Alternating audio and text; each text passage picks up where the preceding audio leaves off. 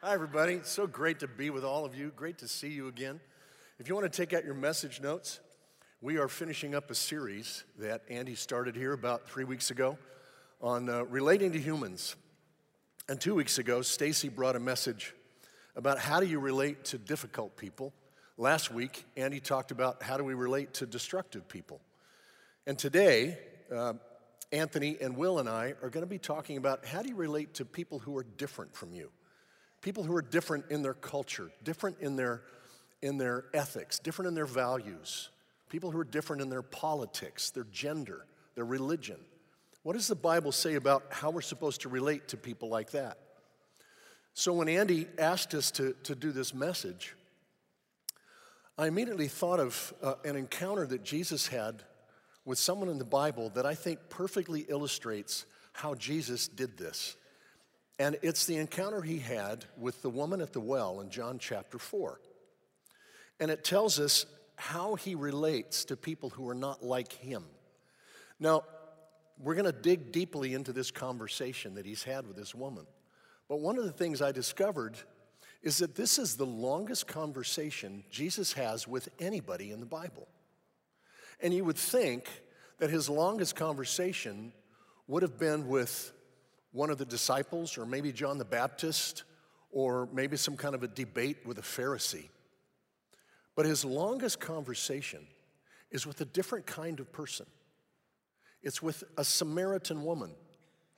And in this encounter, we find that there are four important lessons that we can, we can draw from Jesus' model here. Four important lessons on how to relate to people who are different from us. And they all have to do with love. That's the bottom line. It's all about love. But there's some things I want us to write down today. And here's the first lesson we can learn from what Jesus does in his meeting with this woman. And it's this that love reaches across barriers. Love reaches across barriers. We're going to look here in John chapter 4, starting in verse 4. The words are on the screen, they're also in your notes. It says, Now Jesus had to go through Samaria. So he came to a town in Samaria called Sychar, and Jacob's well was there. And Jesus, tired as he was from the journey, sat down by the well. It was about the sixth hour. When a Samaritan woman came to draw water, Jesus said to her, Will you give me a drink? Now let's unpack where this is taking us. This conversation that Jesus has is in an unlikely place with an unlikely person, and it's at an unlikely time. The reason it's an unlikely place is that Jesus is in the wrong neighborhood for a Jewish man. You see, the Samaritans and the Jews would have nothing to do with each other, they despised each other. And the reason is that the Samaritans were of Jewish heritage, but hundreds of years earlier, they had intermixed with Gentiles. They had intermarried with Gentiles. So now, according to the Jews, their Jewishness was not pure. It wasn't what it was supposed to be.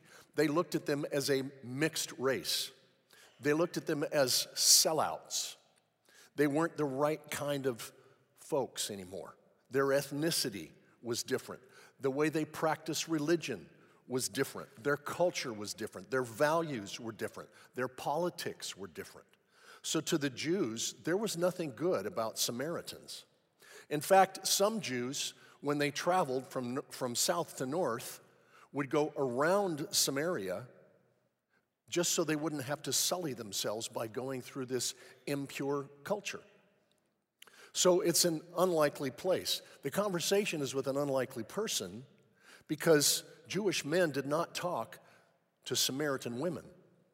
Not only that, but as we're about to find out as we dig deeper into this story, this is a woman who's had a pretty rough go of things. She's had five husbands, and now she's just living with a guy. So she's been rejected by the Jews because of her heritage, and she's rejected by her own people because of her lifestyle choices. Now, there's a third reason that this is an unlikely conversation. It's at an unlikely time. The Bible tells us back in verse 6 that it was about it was about the sixth hour, it says. That means it was around noon, it was midday. And the reason that's important is because people didn't generally go to the well in the middle of the day. They went in the morning or in the evening when the weather was cooler. So I had to stop and think about this. Why would she be at the well in the wrong time of day? Well, one of the things we have to understand about a well is that the well was not just where you came to quench your thirst for water, it was also where you came to quench your thirst for friendship, for the latest news, for gossip. The well was a social gathering place. And the, the other women would have gathered there in the morning or in the evening. But this woman came at high noon in the middle of the day when nobody else is supposed to be there. Now, why would she do that? I think it's because she's ashamed. She has a background, she has a story, she has a reputation that she is not proud of. And she would rather endure the heat of the day than to suffer the heat of other people's judgment.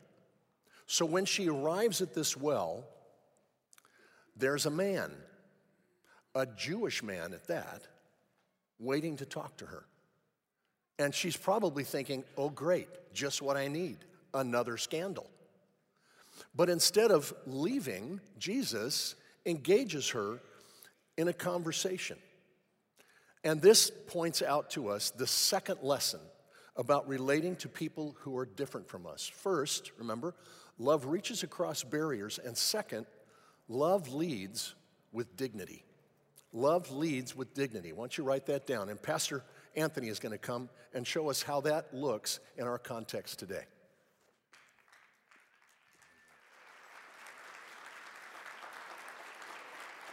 How we doing, Saddleback? So love leads with dignity.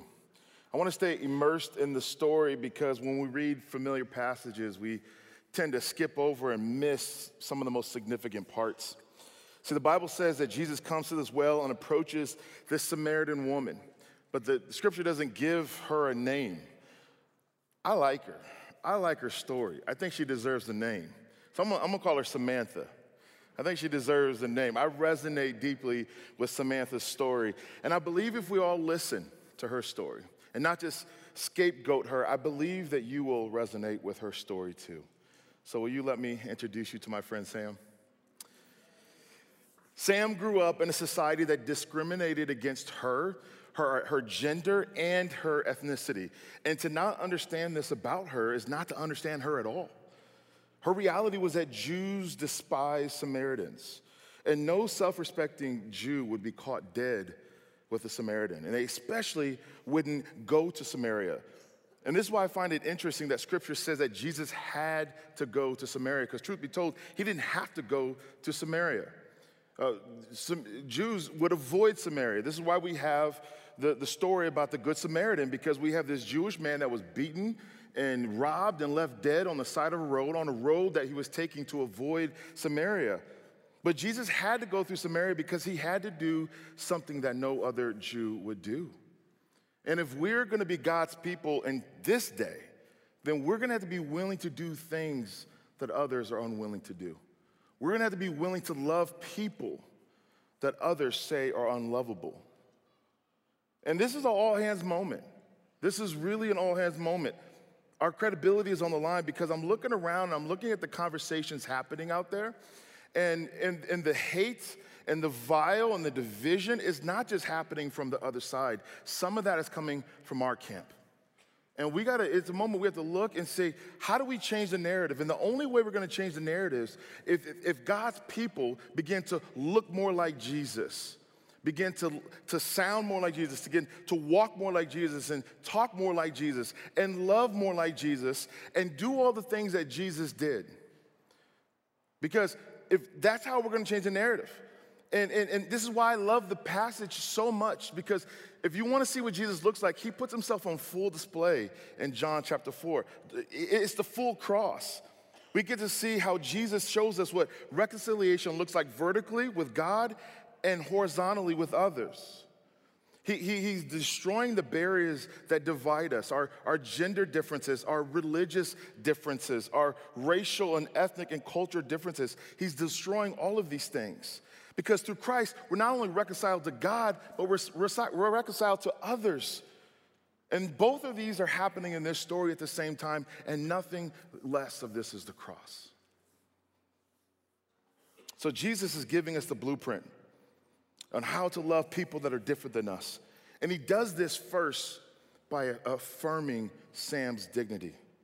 Jesus knows Sam's story. He knows how she grew up. She, he knows that she grew up feeling unworthy and not good enough and not pretty enough and not, you know, reaching societal standards. He knew this. He, he, he knew that she would hear prayers as a little girl that would say, Lord, thank you that I wasn't born a Gentile. Lord, thank you I wasn't born a woman.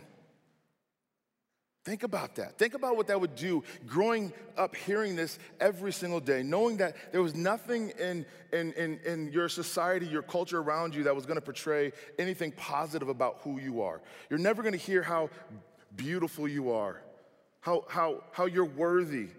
Nothing in culture around you says that you're wonderfully made. You don't hear this in, in, in, in, on social media or on magazine covers or in the news that you are loved, that your life matters, that you're worthy, that, that who you are, not what you do, but who you are, is pleasing to God. Imagine that.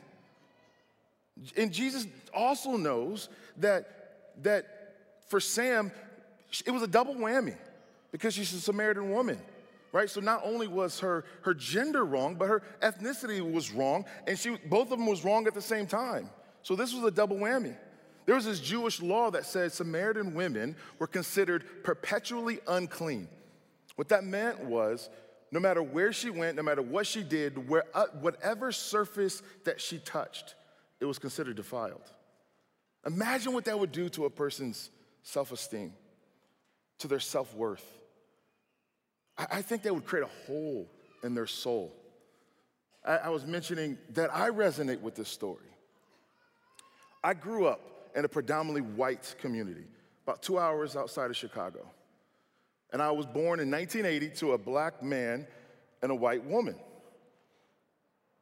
And, and just to give you some, some context, this is 13 years before I was born. It was uh, the Supreme Court legalized interracial marriages. Yep, 1967, Loving versus Virginia legalized interracial marriages. So put that in perspective. If I was born 13 years earlier, I would have been born a crime. So at this point, there's not too many mixed babies running around here. In fact, I was the only mixed kid in my entire school but I did have a sweet hairdo. I think I have a picture I want to show you my hairdo. This was, I had a sweet hairdo. This is what I call like a Michael Jackson meets like an AC Slater haircut, right? It's not quite a Jheri curl, but it's not quite a mullet either. It's, it's this in between phase. But that was my life. I lived in this in between. I was too black for the white kids, I was too white for the black kids. I just, I, I felt different. I ended up being friends with all my friends were black because that was the community that accepted me. But I grew up just feeling different. And I heard all the words, all the names that was that could be labeled. I heard the, that was called the N-word, monkey, Oreo, half-breed. I heard it all, but the name that stuck throughout grade school was Afro Man. I didn't even know it was derogatory. That's just what I thought. Because look at that dude. I just thought it was that was my life. But I grew up, no one liked me. The girls didn't like me. And if they did, they, they weren't allowed to like me because their parents didn't like me because I was different. So I grew up thinking something was wrong with me. Now, I don't tell you that story to, to make you feel sorry for me. God loves me, Jesus saved me. I now know that my, my ethnicity was a blessing. I, I tell you that story to remind you that we are surrounded by people that resonate with Sam's story. And that might be you, some of you today relate to Sam's story. But watch this. Watch this. Sam is sitting at this well all alone, stripped of her dignity, stripped of her self esteem, stripped of her self worth. But praise God, Jesus shows up. Jesus shows up and enters into her story. And instead of ignoring her or, or uh, uh, avoiding her or fearing her or giving her what she deserves, he talks to her. He talks to her. He starts a conversation with her. Jesus affirms Sam's dignity simply by talking to her. Now, notice I say affirms because we can't give somebody dignity. We can only proclaim it, we can only affirm it. God gave us all dignity when He created us in His image. The Bible says that we were created in the likeness or the image of God. So, our imago Dei, the imago Dei that, that is within us, the image of God that's within us, cries out to be affirmed. It cries out to be acknowledged by others. So you can't give somebody uh, their dignity. You can only acknowledge it. You can only affirm it. And Jesus affirms it by talking to her. It doesn't take much to affirm somebody's dignity. It doesn't take much. Just talk to them. Just, just talk. Start a conversation. If you can't talk, smile. Smile. Smiling is the universal language of love. But I want you to remember this you will never look in the eyes of someone that isn't loved by God. And if God says that per- person is worth dying for, then I say that person is worth talking to. And Jesus teaches us that when we love people that are different, there's actually benefits to that. Look what Jesus teaches in Matthew 5. He says this If you love those who love you, what reward will you get? Are not even the tax collectors doing that? And if you greet only your own people, what are you doing more than others? Do, do not even the pagans do that? What he's saying is, is, when you love people who are different or in opposition to you, you are distinguishing yourself from the world. You're, you're, you're, you're, you're being a light in a dark society. And it's not just, uh, God is not just distinguishing you, he's, he's growing you, He's perfecting you, He's perfecting your love. This is why Jesus goes on to say, Be perfect as your heavenly Father is perfect. And this word perfect here isn't the way we define perfect, like mistakeless. Perfect in here, the Greek word is teleos. It actually means bring to its end to, to mature, to fully mature. Or the best word here is, is to be complete. So, what he's saying here is be complete with your love. Love completely. Don't pick and choose who you choose to love. There's no reward in that. Instead, love completely. If we're gonna be set apart in this world, in this context, this divisive world that, that is afraid of people's differences, is gonna, we're gonna be distinguished by how we love and who we love. So let me ask you this Who are the Samaritans in your world? Who are the Samaritans in your world? We all have them.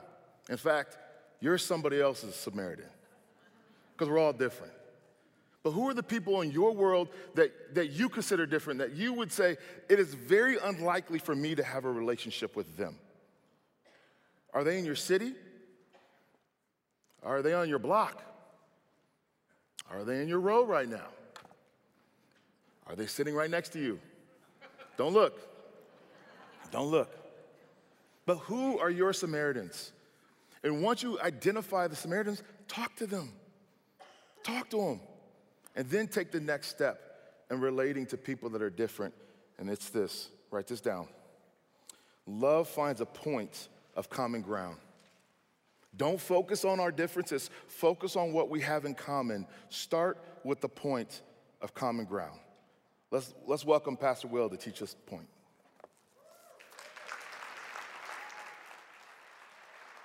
Hey, Saddleback family. Hey, I love this. I love this point. Uh, love finds a point of common ground where we are not to focus on our differences, but focus on what we have in common. You know, scripture tells us that Jesus, as he arrives at this well, uh, he sits by the well. I'm really encouraged by that, by that picture, that he sits at this well. And, and in verse 7, he starts this conversation. I'm going to read it to you. It's on your screen and it's also on your notes. And it says this When a Samaritan woman came to draw water, Jesus said to her, Will you give me a drink? The Samaritan woman said to him, You're a Jew and I'm a Samaritan woman. How can you ask me for a drink? For Jews do not associate with Samaritans. And I just want you to get this picture. of Jesus, after being tired from his journey, he sits at this well. The well is rocky, it's uneven, it's not the best place to sit, but he sits there. Not because it's comfortable for him or it's the best place or his best choice, but he sits there out of love. And that posture, as he sits there, it's a posture of invitation. It's a posture of, of friendliness. It's a posture of engagement. He sits there and starts engaging with her.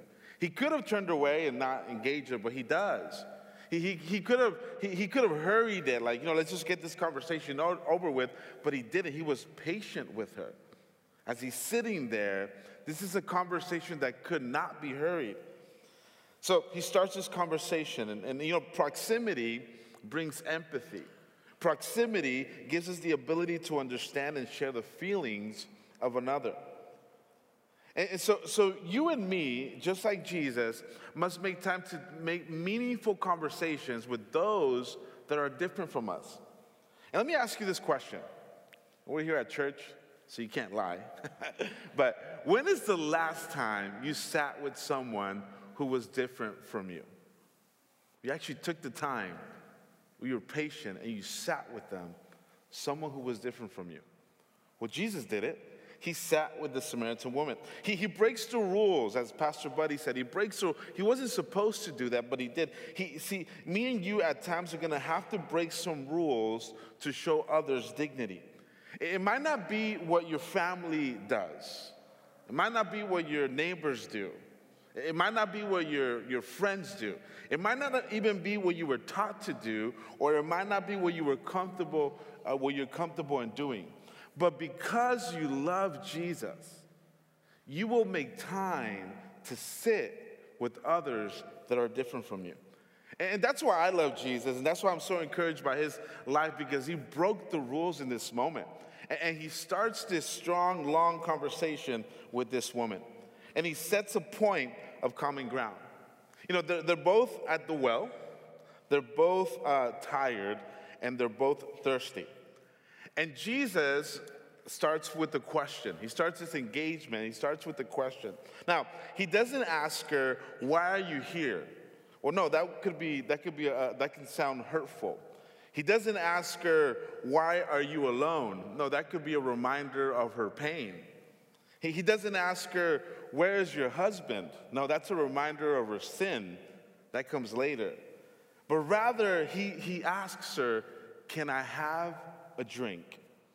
And that question is a disarming question because it's something that she's able to provide.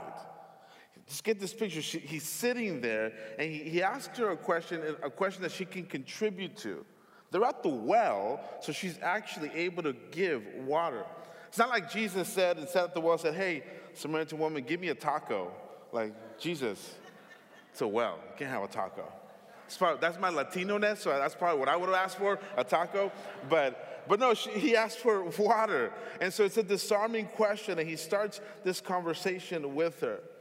And in verse 10, scripture says this He says, Jesus, uh, she says, Give me this water. Or, or, or he, Jesus asked for water. The woman says, Why are you asking me for water? And in verse 10, Jesus answered her, If you knew the gift of God and who it is that's asking you for water, you would have asked him, and he would have given you living water.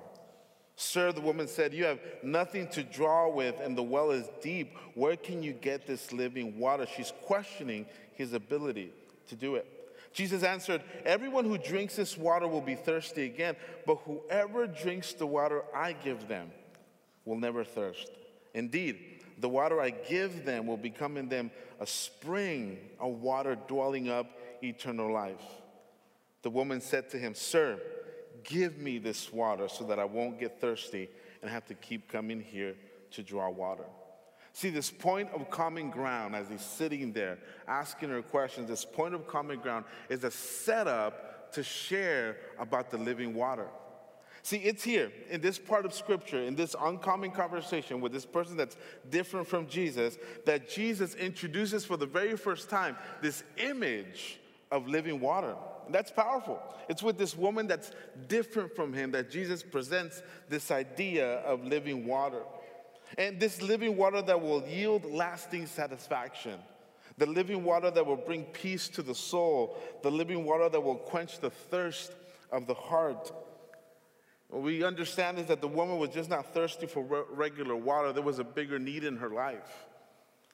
For years, she's been trying to satisfy that need with different things, and, and she's in a lonely place at the most difficult time of the day. She needs more than water. And it's here that Jesus says, I am the living water. And in verse 15, she's now asking Jesus for water. Can I have your water? She's begging for his living water. And at first, if, as you read scripture, at first you notice she kind of questions whether Jesus can actually deliver this. She questions his ability to deliver what she needs. She knows she needs this water, but she's like, well, you don't even have nothing to draw water with. The well is too deep. She's questioning his ability to deliver what she needs. She knows she needs it, but can Jesus really fulfill it? And but as she sits there with Jesus, and as they start this conversation, she starts to understand that she needs more than water, and what she really needs is Jesus. And as we sit here today, here at church, we're all sitting here. I hope you're comfortable. and we're all sitting here. Maybe the question that I want to ask you today is this maybe you're tired from your journey. Maybe you're seeking things that you haven't found, found fulfillment in. Let me ask you this question as we all sit here, and I believe Jesus is here with us is what are you thirsty for? And maybe you're thirsty for love, or maybe you're thirsty for joy, or you've been seeking significance. You've been trying to find freedom or peace, or you're just trying to find a glimpse of hope. And as you sit here today, I ask you again, what are you thirsty for? Maybe you might be like the Samaritan woman where you hear and you say, Yeah, I believe in this living water, but I don't know if Jesus can actually provide it. I don't know if Jesus can really fulfill my need. And you might feel that God or Jesus might not care about your need, or, or you might feel that, that God is so separated from your life that He doesn't understand what you need. And you might see God as this distant God who's up on the high throne, ruling, looking down at you, ready to discipline you for all the wrong things you've done. And that might be the picture you have of God.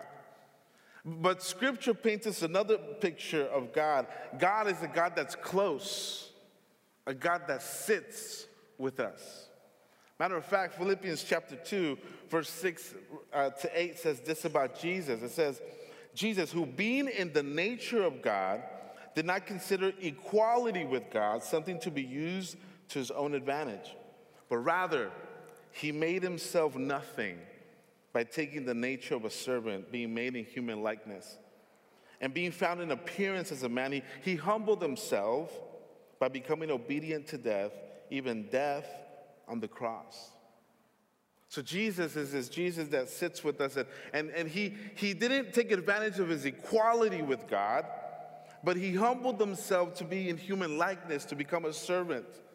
And scripture says that he became obedient to death, even death on the cross so that he can sit with us today and ask us again, What are you thirsty for? And if you knew that everything that you've ever wanted, everything that you've been seeking for could be found in Jesus, why wouldn't you take it?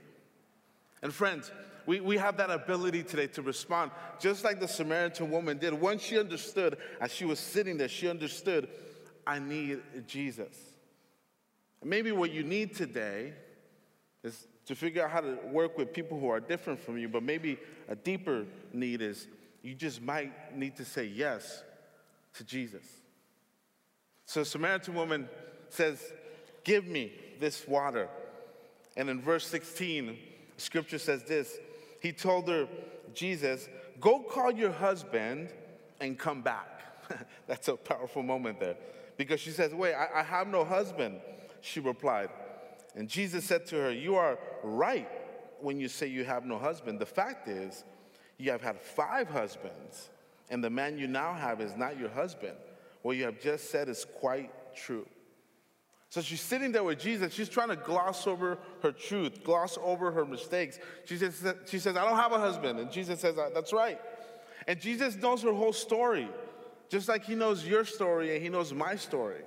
She's just trying to gloss over the truth, but he knows everything. Sometimes we think that our story surprises God or that our sin surprises God. No, nothing surprises God.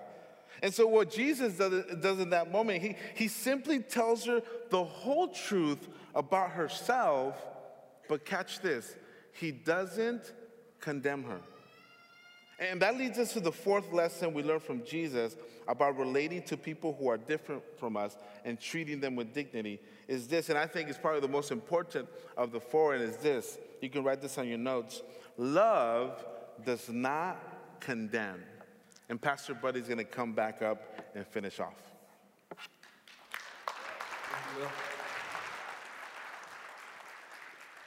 So let's dig a little deeper into her story. We just read that she's had five husbands. And I had to ask myself, why would she have been married five times? Was it adultery, like I had been told for so many years? Was she a bad person? Even a, a, prostitute? I've heard some preachers say that she was. But is that really what's going on here? Is that what the text says? As a matter of fact, no. That's not what the text says. See, there's a big problem with those theories. How could an adulterous woman in that culture have five husbands? How could that have happened? You see, a woman in her day, in her culture, could not divorce her husband. She didn't have the legal right to divorce a husband. Only a husband could divorce a wife. But second, an adulterous woman could be stoned to death. So if her five marriages had all ended because of her infidelity, by now somebody would have killed her. It was legal. Maybe one husband might have been merciful, but five, probably not. So I don't think that's what's going on here. Maybe she was widowed five times, but again, five times? Not very likely.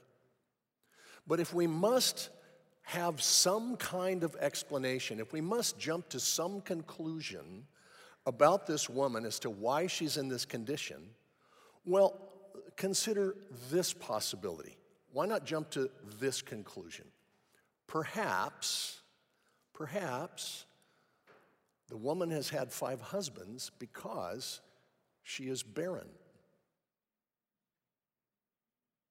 You see, in her society, in Samaritan culture, a woman's value was in her ability to bear children.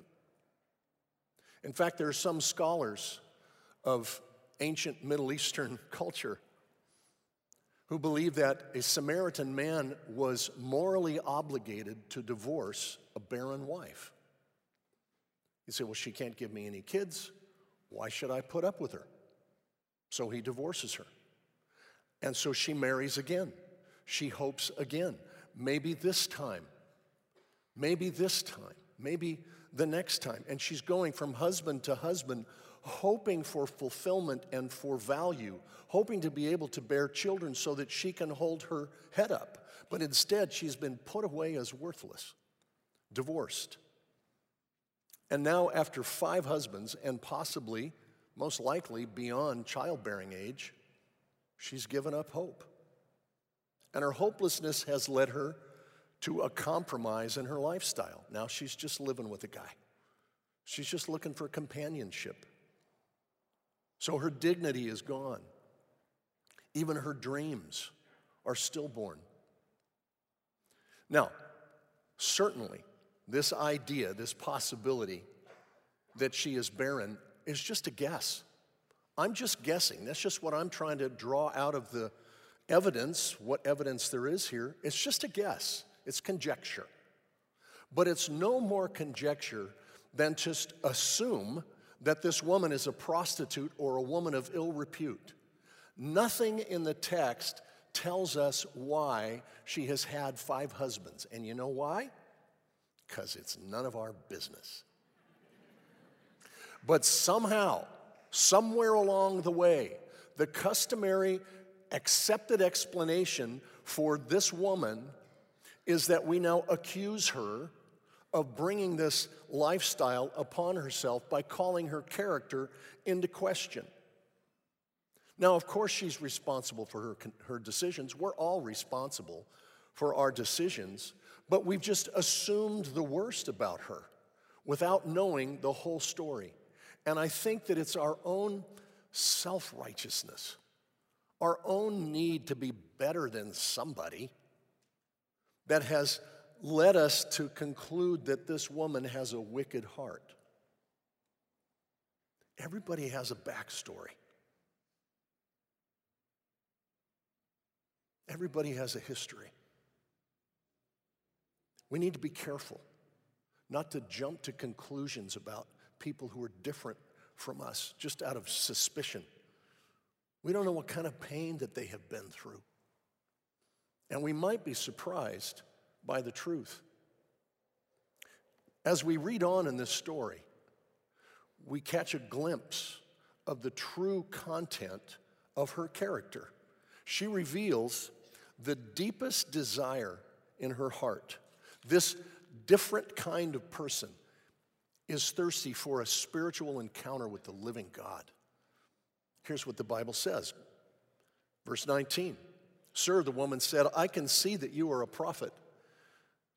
Our fathers worshiped on this mountain, but you Jews claim that the place where we must worship is Jerusalem.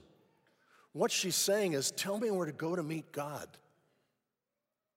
She's saying, if, if I can't find value with my people, how can I find value with God? Am I worth anything to Him? Tell me where to go to worship Him so that I can be accepted by Him. Talk about a woman with a heart for God. Now, you might be saying, well, how can you say she has a heart for God when she's living in sin? Well, let me ask a question Do you have a heart for God? Do you ever sin repeatedly? You have any sinful habits that you just can't seem to break? You find yourself maybe caught up in a, a cycle of some kind, a hopeless cycle that you can't get out of? You see, God does not wink at sin, but neither does He allow it to blind Him to the condition, to the content, to the desire, the hunger, the thirst in a person's heart. King David was an adulterer and a murderer, but God said, But that's a man after my own heart. So I ask you today, what does your heart want? The woman immediately asks Jesus to tell her how to worship God. She doesn't say, Hey, I see that you're a prophet. Will I ever have kids? Will I ever be happy? No, she wants to know about worship. That's what's deepest in her soul. But her question is all about religion and formality. She says, Our people worship on this mountain, your people worship in that temple. Which one is right? And Jesus answers her by not answering her. Look at what he says next. It's Jesus declared, Believe me, woman, a time is coming when you will worship the Father neither on this mountain nor in Jerusalem. A time is coming and has now come when the true worshipers will worship the Father in spirit and truth, for they are the kind of worshipers the Father seeks. You see what he's saying? The Father's looking for worshipers. He says they're the kind of worshipers the Father seeks. God is spirit, and his worshipers must worship in spirit and in truth. Jesus is saying the Father is not looking for religion, he's looking for friendship, he's looking for relationship, he's not looking for religious activity. Her question is all about rules and forms. His answer is all about authenticity and life. In other words, what Jesus is saying is that what God wants most from you in worship is you. That's what he's looking for. He wants you. And then Jesus tells her something that he has never said so boldly and so directly to anybody in Scripture. Look at the text, verse 25. The woman said, I know that Messiah, called Christ, is coming. And when he comes, he will explain everything to us. Then Jesus declared, I who speak to you am he. in this unlikely conversation, in an unlikely place, with an unlikely person, at an unlikely time, this different kind of person, this Samaritan woman, Jesus, for the first time, openly, publicly declares that he is the Messiah. And I find it so fascinating, but so like Jesus, that his first public declaration that he is the Christ was not made to Jewish men, but to a Samaritan woman a different kind of person, a woman with a heart for God. Imagine the dignity that he just affirmed in her life. So I want to come back to a question that Anthony asked a moment ago Who are the Samaritans in your world? Who are the people who are different from you? You got any people in your life who are not the right kind of people? or so you've been told. Let's be careful how we judge the spiritual thirst of people that we might not think are spiritual at all, people that we couldn't imagine would even be remotely interested in Jesus.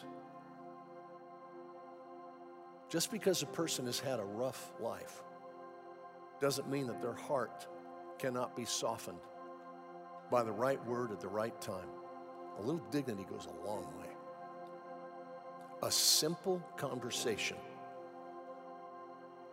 over a point of common ground. Can I have a drink of water? A simple conversation over a point of common ground can change a life for eternity. So, who are the Samaritans in your world? And do you need to rethink how you think about them? I want to ask another question. Will's question What are you thirsty for today? Why are you here? Jesus is waiting at your well. You might be thirsty for the water of love. Jesus is waiting at your well. Maybe you're thirsty for the water of forgiveness. Jesus is waiting at your well. You might be thirsty for the water of hope, the water of purpose, of meaning, of significance. You might be thirsty for the water of freedom. Jesus is waiting at your well. And he offers you a drink of his living water so that you will never have to be thirsty again. He offers you dignity, he offers you relationship fulfillment, value. Those broken dreams of yours can be a part of your story with Jesus. He will meet you right where you are. He's waiting at your well. And He asks you to do this He asks you to accept His invitation to friendship, to enter a conversation with Him and to take a drink of his living water and taste and see that the Lord is good. If you have never done that before, if you've never tasted the living water that Jesus offers, I want to give you an opportunity to do that right now. This is your moment. That's why you're here. You may think that you came here on your own volition, but that doesn't mean it was your idea. God brought you here today because He wants you to know that He loves you. And He has what you're looking for. So let's pray about this. Would you bow your heads with me? and as I pray, why don't you let my prayer be your prayer?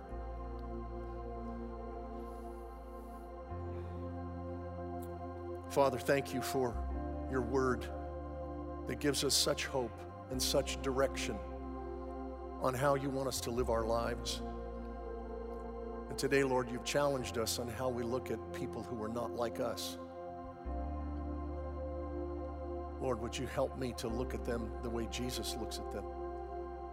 Lord, give me your eyes to see.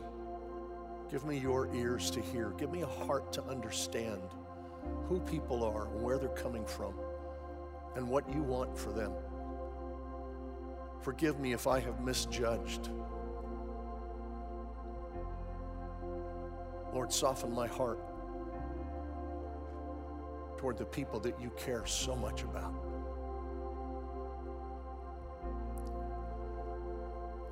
And if you're one of those people who I just asked have never opened your life to Christ before, you've never tasted that water before, just pray this way in your heart, in the quietness of your heart.